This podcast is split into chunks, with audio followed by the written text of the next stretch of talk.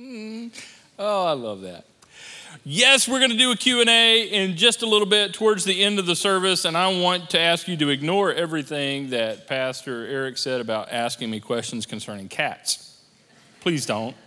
I'll just answer the only one that matters. Why did God create cats? Well, to remind us that Satan is real, and that's it. no other questions needed. That's it. It's just a good daily reminder. So, seriously though, go to the app. The top of the app, you'll see Ask a Question. When you click on that, it's real easy from there.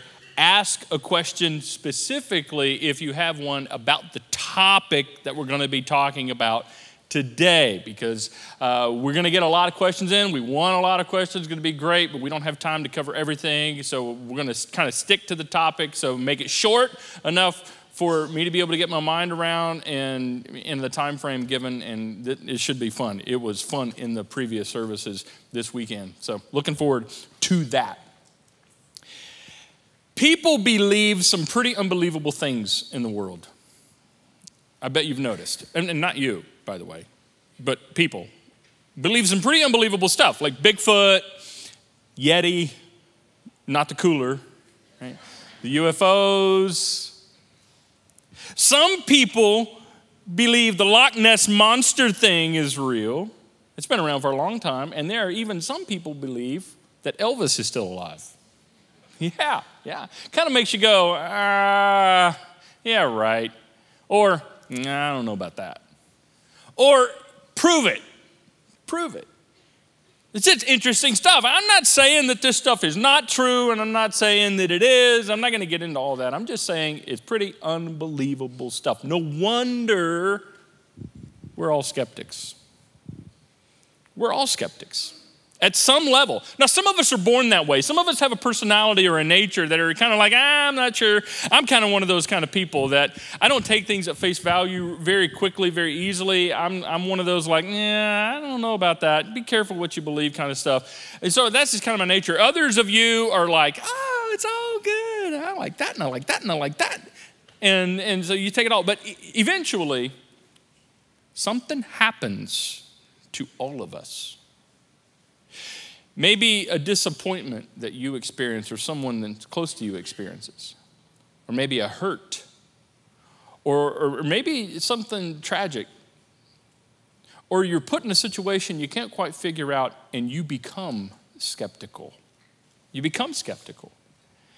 And you begin asking questions to things that you never questioned before. Or maybe you were told something by your parents when you were a little kid you were told from childhood that this is real or this is always the way it is. And as you grew up, you discovered wait a second, that wasn't true. That's not the way it is. And so now, not that your parents were trying to be dishonest to you, but now you're going, what else have I been duped into believing that's not really true? And you find yourself skeptical.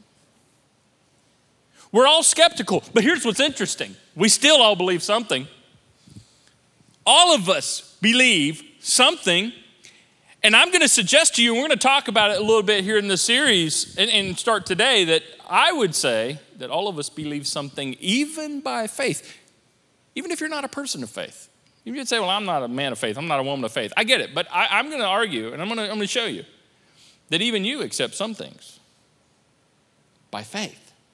We all believe something. We weigh the evidence, we look at our options, and we choose. And it affects our lives, it affects decisions we make. That's just reality for all of us. Now, the good news is we understand, here at the summit, I understand, we understand that we all have a tendency to be skeptical, especially with things of God, especially when it comes to God, because we can't see God, we can't touch God, and you can't like hear God audibly talk like you're hearing me audibly talk and, and talk back. And if you think you can, we're glad you're here. Make an appointment with your doctor tomorrow right? We know we can all be skeptical a little bit. So the good news is here at the summit, we want you to know that you can belong before you believe. You can belong before you believe. That's the way Jesus treated people, by the way. Jesus connected with people and they connected with him, and he built friendships with them, and they built friendships with him, and they did life together long before some of his closest friends accepted what was true about him. So, here at the summit, you need to know you don't have to know it all, you don't have to understand it all, and you don't have to believe it all in order for you to journey with us as we take our next steps together towards Jesus. And so, we're glad you're here. We invite you to continue to journey with us as we all journey towards Jesus. You can belong before you believe. And you're going to really need to come back to that from time to time if you're like me. It's good news for us. Let me jump in to what we're going to talk about today and kind of getting some of that introductory stuff out of the way and talk about how we decide what we believe. Most of us choose between two different options to help us determine what it is we believe. We choose between faith, which is trust, it's another word for trust, and science. When you decide what it is you're going to believe in life, especially about the big things in life, the big things, not like should I get the red car or the green car, not, not that kind of stuff, but I'm talking about the stuff that matters kind of stuff. You choose typically to believe things based upon what you've learned from faith or what you've learned from science. You say, well, what about personal experience? I choose so much based upon my experience. Well, that's great. Experience is always in play. But I would say experience is all up in this. You choose to believe whatever it is you believe because of your experience with faith or your experience with science. There are people that say faith and science are at odds. No, they're not at odds. They do not contradict one another. They actually complement one another when they are properly understood. Properly understood. One does not disprove the other, not honestly. They work together. For Christians and people in church that say, well, we don't need science, all we need is faith, all we need is faith, we don't need any of that science junk. No, see, that's short sighted because, you know, what science allows us to do? Helps us discover a lot of things worth putting your faith in. Helps us discover how the universe was made, and how all of this works together and, and actually validates faith in many ways. And there are those from the you know culture that would say, no, no, you don't need faith. All you need is science. Science will tell us everything we need to know. Just science, science, science. Just stick with science. Who really cares about all this faith stuff? Faith's for the uneducated. We don't need that. We just no, no, no. See that also is short-sighted because faith and science work together. They complement one another. They don't contradict one another not when they're properly understood. See, science, those of the people that say all you need is science, you don't need faith, fail to understand that science can only take you so far. That's why it has to work together with faith. Let me give you one quick example, because there's so many things we could talk about here, but one quick example. When you were in seventh grade, eighth grade, ninth grade, you probably learned in your physical science class, and that's what it was called when I was um, in, in, school, uh, you know, 10 years ago.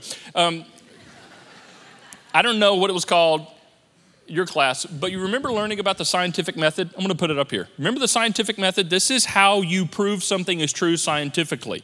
This is how you validate something is true scientifically. How can you prove that it's scientifically true? Well, does it follow? The, you go through the scientific method, and here it is. You ask a question, you form a hypothesis. Will this happen? Will it not? I think this. You form a hypothesis, and then this middle part is so very important. Then you observe the data. And observing the data means you, you, re, you measure it, you collect the data, you measure it, you record it, and you repeat it. You measure it, you record it, and you repeat it. And you do that over and over and over again until you find consistency, and then you can draw a conclusion. Got that? I didn't come up with this. This is, this is a scientific method kind of thing. We all learned about this. This is how you prove something is true scientifically. But let me illustrate to you how science and the scientific method can only take you so far. That's why you have to work complementary with faith. Let me talk to those of you as an example who believe that God created the heavens and the earth, that God created the universe. Most of you, since you're in church, I think, would probably believe that. Not all of you, and if you don't believe that, we are so glad you're here. You can be long before you believe, by the way. Yeah.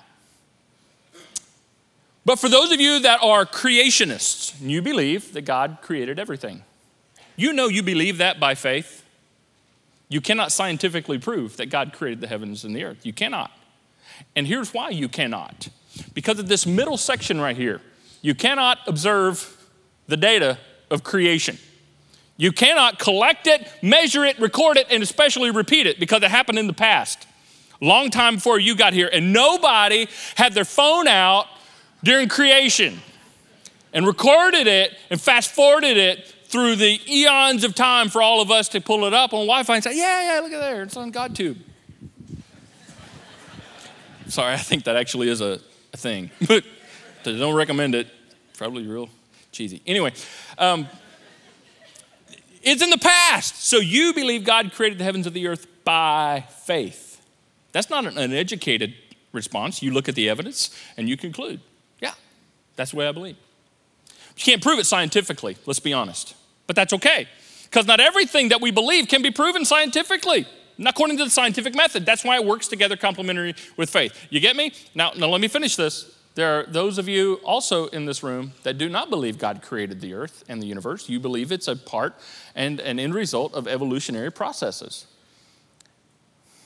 And you've looked at the evidence and you've weighed, you know, what people have said in theories, and that's the conclusion that you draw. But you need to understand this you also cannot prove that scientifically. Evolution cannot be proven scientifically according to the scientific method. Why? Because of this little middle part right here. You cannot collect, measure, record, and repeat. You can't. Why? Because you weren't there. Nobody was there. And so you draw a lot of conclusions, and I know people are rising up, yeah, but the Bible said, okay, but you believe that by faith.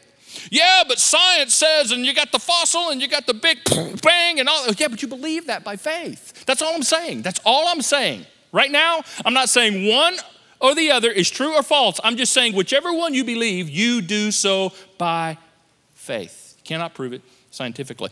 Allan Sandage, a former astronomer of the 20th century, he's dead now, that's why I say former he says, It is my science that drove me to the conclusion that the world is much more complicated than can be explained by science. Love that. He said, It's my science. And this guy didn't, he didn't claim to be a Christian, to my knowledge. He didn't claim to be a creationist, and yet he says, It's science that shows me the world is much more complex and can be explained by science. What, what does it leave you with? I don't know. Maybe faith? Let's say it like this Eventually, Faith is required to believe anything about some things. Eventually, whether you're a person of faith or not, faith is going to be required for you to believe and accept anything, right or wrong, true or false, to believe anything about some things, especially the big things, the big questions like the origins of life the purpose of life. You can't prove those things scientifically, yet we accept them as either true or false, and we do so by faith. That's why God pushes us to faith, pushes us to faith over and over and over again. Paul writes to the Corinthians that we are to live by faith, not by sight. Live by faith, not by sight. Now, what is he talking about here? Why does he say this? Because he's just qualifying the fact that there are some things we're going to need to choose to believe not because we can see them, but because they're true, even though we can't see them. We'll give you some illustrations of this in just a few minutes. But all of us believe in things we can't see, and we interact with them all the time.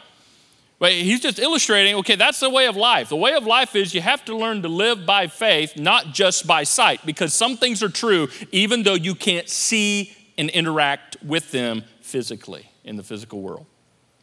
The writer of Hebrews says this about faith faith is confidence, not wishful thinking.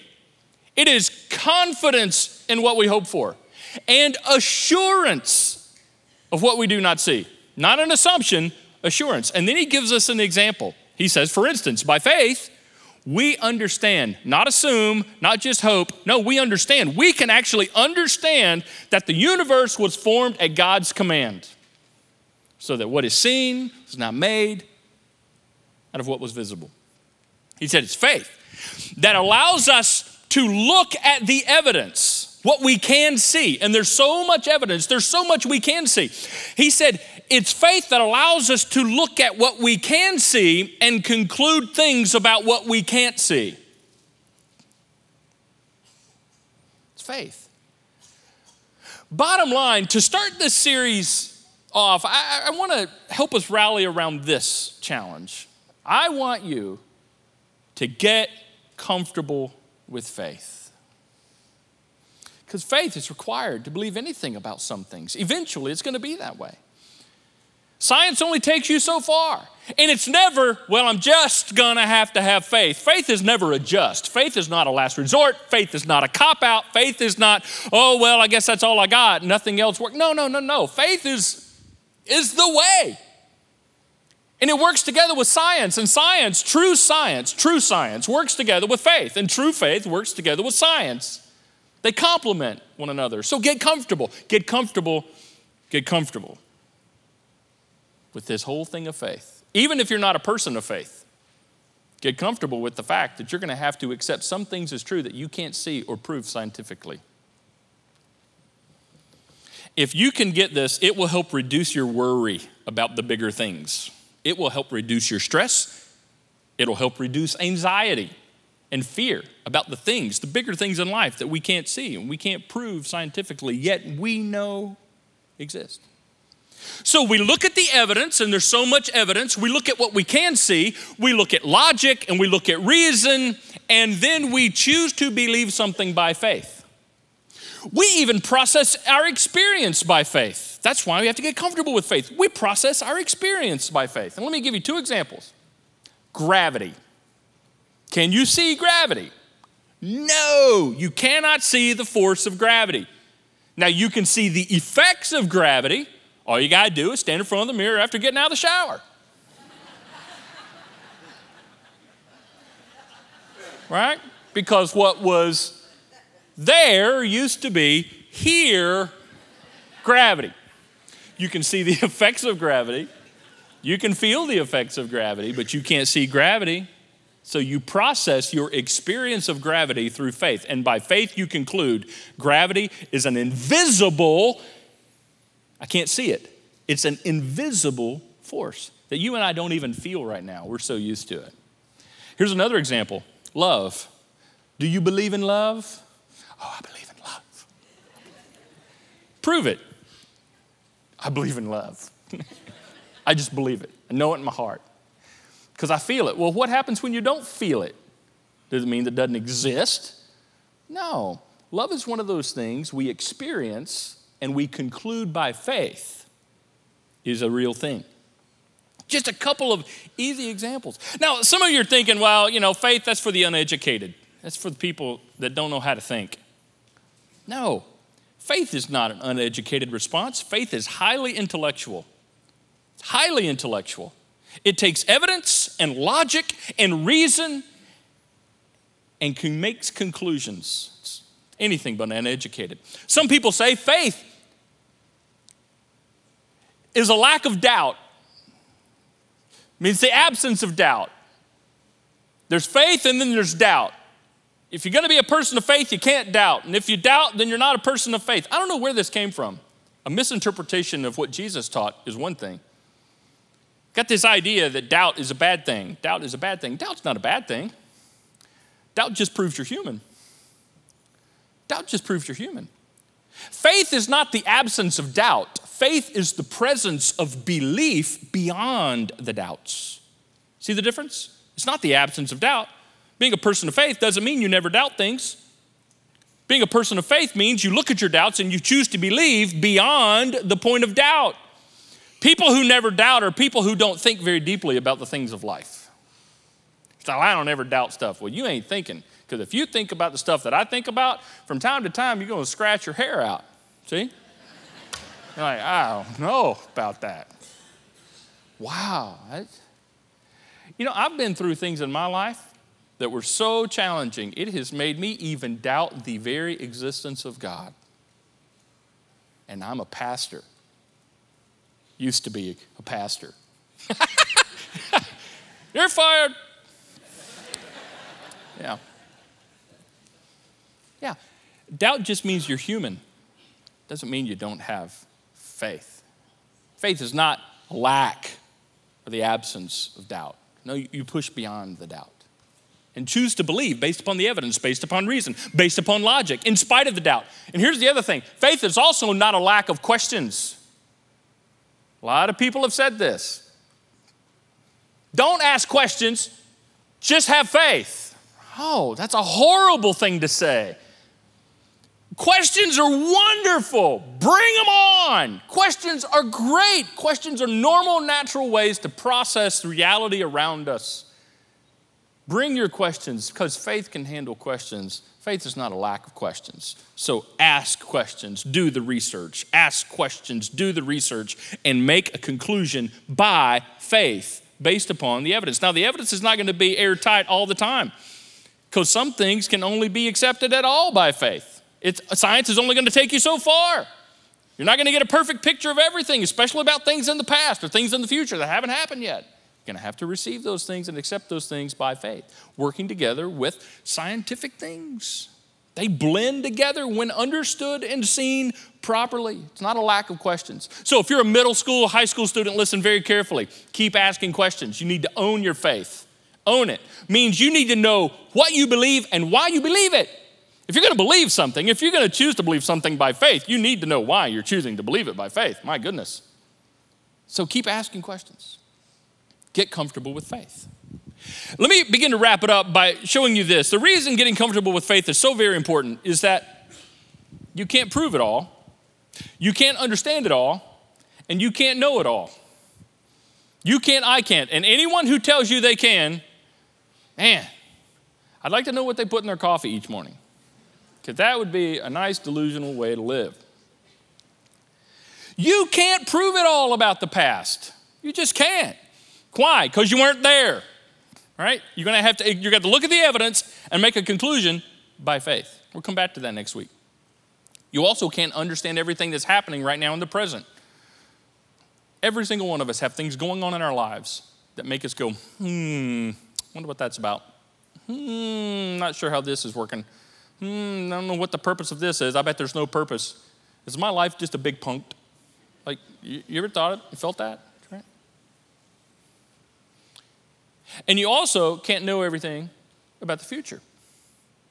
I mean, even those of you that are really into biblical prophecy and all that, I mean, okay, that just doesn't fill in all the blanks. It gives us some general things that God says we need to keep our eyes out for. But there's so much about the future we don't know for sure because it hadn't happened yet. So faith fills in those gaps that science leaves. Is it basically what this does is it provides us a sane, productive way to live and function in life. This is what faith does. Helps you be sane, keep you from losing your mind when it comes to these big issues. When it works together with science. Faith ultimately helps us accept what we cannot fully prove about the past. Faith ultimately helps us embrace what we cannot fully understand about the present. And ultimately helps us trust what we cannot fully know about the future. Bottom line, faith allows us to not have to pretend like we're God because only God can prove everything in the past and understands everything in the present and knows everything about the future. You don't, I don't. Well, good thing because we're not God. And when we try to pretend or expect each other to be and have the mind of God, we step away from what faith offers us. And it's the ability to trust, even though we can't prove it all, understand it all, or know it all. So get comfortable with faith. Get comfortable. And if you're not comfortable yet, and you're like, I don't know, man, I got questions, good. Send them in, Q&A. Online, other locations, let's do it. Come on. Let's see what we can get into in the next few minutes. But you need to know this. Let me end where I started. You can still belong before you believe. There are so many times in my life when what I believed was on shaky ground because of my emotions, because of my ability to interpret reality, because of what had happened to me. And I'm so thankful that I could belong, even though I wasn't sure what or if or how I believed. So maybe we should rephrase it and say, You can belong while you're understanding what it means to believe. Let's pray and ask God to help us with this, okay? Father, thank you for faith. Thank you that faith is something we can be assured of and confident in, that it's not based upon fickle feelings and emotions, that faith is something we can base our life on. And we see how it complements science and how science, true, pure understanding of science, complements true and pure understanding of faith, and how you designed all this to work together. And I know there are questions in this room and watching online and other locations. I still have questions all the time. So may we not be afraid of the questions. May we bring our questions because faith can handle the questions. And help all of these things to drive our attention towards you because we tend to be skeptical. So, Father, help us to embrace through faith and trust through faith, and believe through faith in your sovereignty, in your awesomeness, in your power, and take our next steps together towards Jesus. Amen. All right, look at the questions that have poured in. You guys asked some fantastic questions, and I wish I had time to get to all of them. I'm not going to be able to do that in the time allotted today unless you guys just want to do breakfast together in the morning here right? So, no, we'll get to as many of them as we can. Thank you so much for your participation in this. This is fantastic, and I'm, I'm just so honored uh, because, guys, listen, I don't have all the answers. Uh, I'm still learning. I'm a student, still. And my goal is to help share with you what I have learned and what I am continuing to learn. Uh, first, first question, though, that came in uh, from uh, somebody in Kernersville uh, initials EW. Are there books that you would recommend on this topic? Yeah, let me give this one real quick. So you want to jot this down. Um, two books. Lee Strobel wrote a book called The Case for Faith. Case for Faith. He wrote other ones as well, but this one specifically, Case for Faith. Let me give you the second one and tell you why I think these two are great. Uh, they're the classic Mere Christianity by C.S. Lewis. Mere Christianity by C.S. Lewis. C.S. Lewis, The Chronicles of Narnia, you might be familiar with that. And the reason I suggest those two books, because both of those two guys, uh, you're probably familiar with C.S. Lewis and his skepticism, and he was an atheist. Uh, Lee Strobel was also an atheist, or at least very antagonistic, agnostic wise, to, to God and Christianity. And he, while he was uh, employed at the Chicago Tribune many years ago, did a story like C.S. Lewis went out to disprove Christianity to shoot it full of holes. And in their research, they became overwhelmingly convinced of its truth and its validity. That has power. And so I recommend you reading those. They're not easy reads, they're not quick reads, many trips to the bathroom for those, but um, it's worth the investment. okay, let's see. Question number 77. Told you there was a lot of them that came in. Caroline from Kernersville. Oh, this one also ties down to something that Bill from Oak Ridge asked about. So both of these are about the earth and uh, creation and earth. And so the question is what is the age of the earth? And uh, what about the six literal days of creation, right? It seems. And so it's great, great questions. Um, first of all, let me preface again. Uh, i love prefacing things just to make sure, in case you think I'm nuts. I, I did preface um, I'm, I'm, not the smartest guy in the room, and there are many smarter men uh, than I would disagree. But, but here, here's what I want you to consider when it comes to the age of the earth. We don't know for sure. We don't know absolutely for sure. We just don't. And so we look at evidence. And we look at evidence and we do our best to try to piece together some of these things.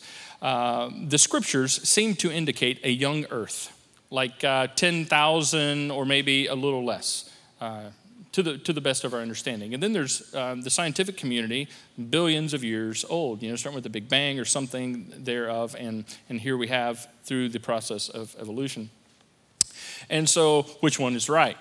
Well, I suggest to you that um, I, it, it's really not the big problem we have. And here's why. And then there's great answers about carbon dating and all that kind of stuff we don't have time to get into, but let me give you a very simple answer to consider. Very simple answer because I'm a simple minded man, I'm a simple pastor. So just wrestle with this one, chew on this one. When God created the earth and the universe, it is quite apparent that it was created with the appearance of age and the reality of maturity from day one. And here's what I mean by that. When God created Adam, like the scriptures say, when God created Adam, he created Adam a full grown man. So he created Adam, and like 30 seconds later, if Adam would have taken a selfie and posted it for all of us, he would have looked like maybe 25 years old, 35 years old. So he has a fully mature, functioning human body as a man, but he, would, he could have, I mean, like 30 seconds old. Here's a camera. Just take a picture. So we, don't you wish that would have happened? Right? The universe was created with maturity present, or it could not have functioned.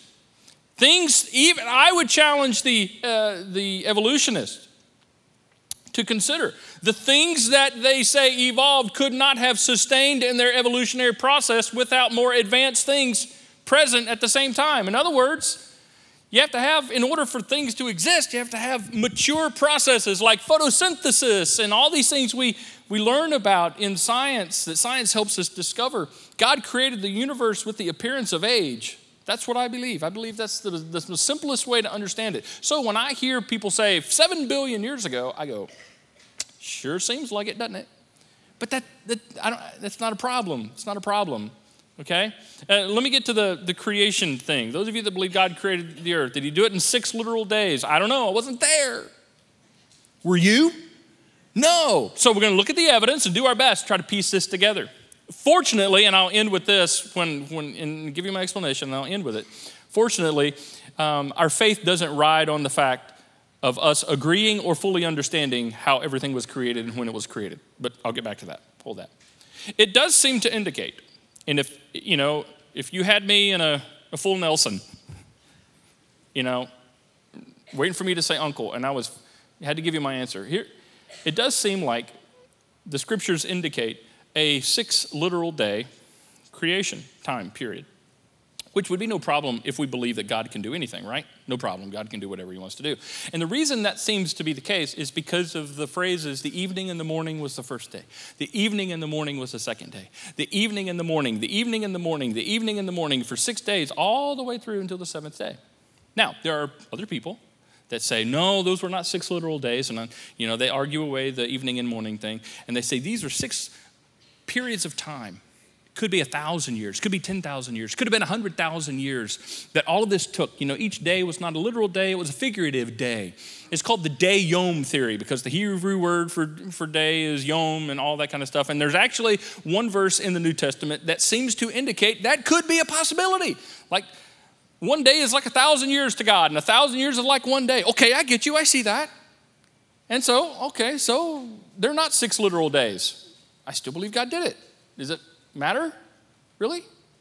And here's why I come back to this whether young earth or old earth, I believe, because of the evidence, by faith, I, I, look at the evidence, logic, reason, faith, science, and I conclude God did it. However, He did it, He did it. I hope He recorded it so He can show us He did it. But here's our faith does not ride on what you believe about creation and how it got here or not. Our faith is based upon the empty tomb. Our faith is based upon the resurrection of Jesus Christ, not your belief in how creation all got here, blah, blah, blah, blah, blah, blah, blah, blah, blah. Now, I, it, that's just a fact. And so, um, I, you know, don't throw things, but, you know, those, those of you that are like, ah, I, you, I can't believe, and I know I can't believe it either. So hopefully that'll help. You know, keep digging, keep, but, but just remember, right, it's Jesus is the center of our faith and his death, burial, and resurrection from the dead. It's not how we can piece together something that none of us were there to know exactly for sure happened like that. All right, uh, number 79, Luke from Kernersville. Could God have intended for his creation to evolve?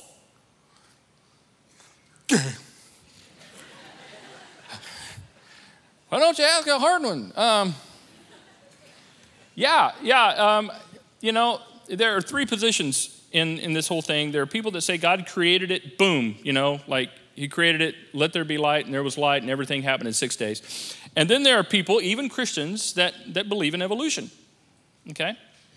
They're Christians because of what they believe about Jesus. You're not a Christian based upon what you believe on about creation. We've made that clear. And so they, they seem to be sympathetic to the evolutionary side of things. And then there are people actually that are in the middle in a position that's called theistic evolution. That what's his question? That God created it, but he's used evolution. He gets kind of got it going and then let evolution take its process from, from there. And first of all, we're not absolutely for sure. There's a lot of evidence that you could say indicates one or the other. Now, I think the majority of the evidence seems to point, like I said, that God created it in six literal days, and boom. When God, and by the way, that would be a bang, right? If there's no light and God says, let there be light, bang, there's light. There's your big bang. And so, I know that's oversimplifying it, and I just really made somebody mad, and I'm so sorry. I, I like to joke around. You know, I got a PhD in that. Well, boy, that was unfortunate. Uh, it's a lot of money for something you can't know for sure. Anyway, um, right? Okay, so where was I? Yeah, the, the question about, uh, I, I, just really just blanked. God intended his creation to evolve. Um, there's a difference, and let me point something else out for you to consider. There's a difference between macro and micro evolution. Okay? We're going to get a little heady here. Macro and micro. Micro evolution is something we observe all the time how species adapt to their surroundings, right? And even you. Like if you if you go to sleep tonight and lay on your left arm and you don't use your left arm for about two hours, when you roll over, you're going to have the inability to use that left arm. If you'd have stayed in that position, eventually you'd have got up and it'd have fallen off. You ever had that? It's like it's a hot weight. Like, what the heck? I can't feel nothing. It happened to me in college one time and I thought I was dying. It was awful right? Okay, so species, if you don't use a part of your body, eventually it will atrophy and die. Um, species, we see this not just in humans, but we see they, they adapt to their surrounding. That's microevolution. We see that, we observe that. Now, macroevolution is a whole different animal. Macroevolution is about there being a whole different animal, that species evolve into a whole different species. And there is no credible evidence and it's a big statement, I know. And you can agree to disagree by faith because there's no credible evidence that any species has evolved into another entirely different species, even if you give them billions and billions of years, because they say that's how long it takes. Well, that's a convenient thing since you're not going to be around that long, right? It's a convenient thing. And so we have no credible evidence. You say, well, what about the missing links and Piltdown Man and Nebraska Man and Neanderthal Man? Well, if we had time, we would show you that. Every single one of those only, only a matter of time after they're discovered, they're proven to be something else. Oh, that was a tooth of a pig. Oh, that was a monkey skull. Or that was blah, blah, blah, blah, blah, blah, blah, blah. We don't have time to get into all that. It's a great question, though. Number 81, let me, let me speed up here. Glenn from Kernersville, what if I'm too skeptical to believe that my question will be answered? Wow. Dude, you need some stronger coffee. No, it's a great question, really. It's really a great question. Because some of us sometimes, I've been that skeptical. I've been so skeptical, I'm like, nobody can help me. My issue cannot be helped. No matter what you say, I will argue you down. No matter what you say, there's full of holes. No matter what you say, okay? The only thing I can tell you when you find yourself in those icky, sticky places that you're too skeptical to believe anything, just hang with it. Keep asking questions. Keep researching. Keep and give yourself some time to calm down and get over the drama. And then eventually you'll begin to settle into, oh, wait a second, this does make sense. This does make sense. Uh, let me get just uh, two or three more real quick. Number 85. We may go a little long, but who cares? Uh, number 85. Kenny from Oak Ridge. If extraterrestrial life exists, I wasn't speaking about this. Well, I got an answer now. If extraterrestrial life exists and is created by God, then why is it not mentioned in the Bible? That's a great question. Uh, you're assuming, I guess, that there is extraterrestrial life.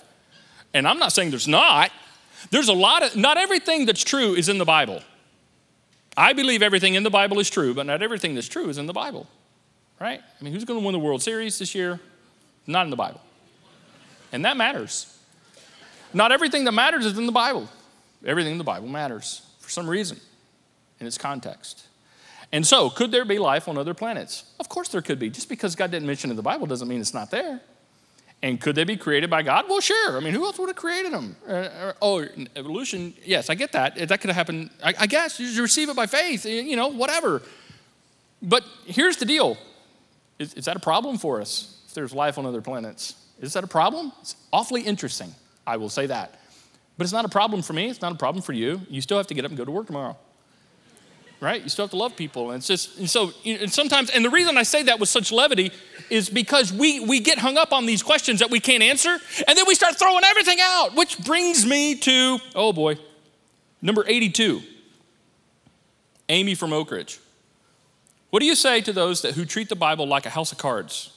You find one thing questionable, and then all comes crumbling down. I think it's unfortunate that people treat the Bible like that because the Bible doesn't claim to be a house of cards. Bible never claims to be easy. If you find one thing that you're struggling with, then you question everything. No, no, that's just. So, so here's the deal. You got questions about creation? Yeah, me too. I wasn't there. I, I, I got a hunch, what I think the scriptures indicate and what evidence supports, but I, I can't be absolutely certain because I wasn't there. But it has nothing to do with the fact that Jesus came, which is all historically documented, by the way, not, not just hearsay. Eyewitness account Jesus came, lived, died, was buried, and rose again. And basically, we've said it before any man that predicts his own death, burial, and resurrection and then pulls it off, you just go with what he says. You just follow him. You follow him to the grave and into eternity, wherever that, just go with him. And so, what, what ha- it's not a house of cards for me because that's historically documented. Eyewitness account, guys. It, okay, fine, we can agree to disagree on the creation. We can agree to disagree on you know, some of those things or whatever, but, but it's not a house of cards kind of thing. Two more, quick. Number 86, Bill from Oak Ridge. I believe God created the universe. Okay, no, I've already answered that one. Okay. Oh, no, number 85. Uh, nope, answered that one. Hey, we're doing good. Uh, number 91. Here we go. We'll wrap up with this one. Last one. What is your most effective approach to help an atheist believe God exists? Well, first of all, hopefully your purpose for being in relationship with someone that may be doubting that God exists is not to just convince them that God exists. Okay? People are not people are not worth knowing and loving just to get them to agree with you on a position. Uh, and I, okay, let me be honest again. I, and I've said this. I, I have been so hurt and disappointed in life by things that it's made me even question the existence of God. All right? So I've had atheistic moments. I have. Um, I'm currently not there. I'm back. but the best way to work with someone on that, well, let me tell you what not to do, and then I'll segue to next week. Do not, do not, do not argue and debate, debate and argue. Okay? These things are not issues to win. We, we win and love people. We don't win issues. We don't win debates. It's not about that. It's not about that. And people get hurt and people get sidetracked on winning a debate.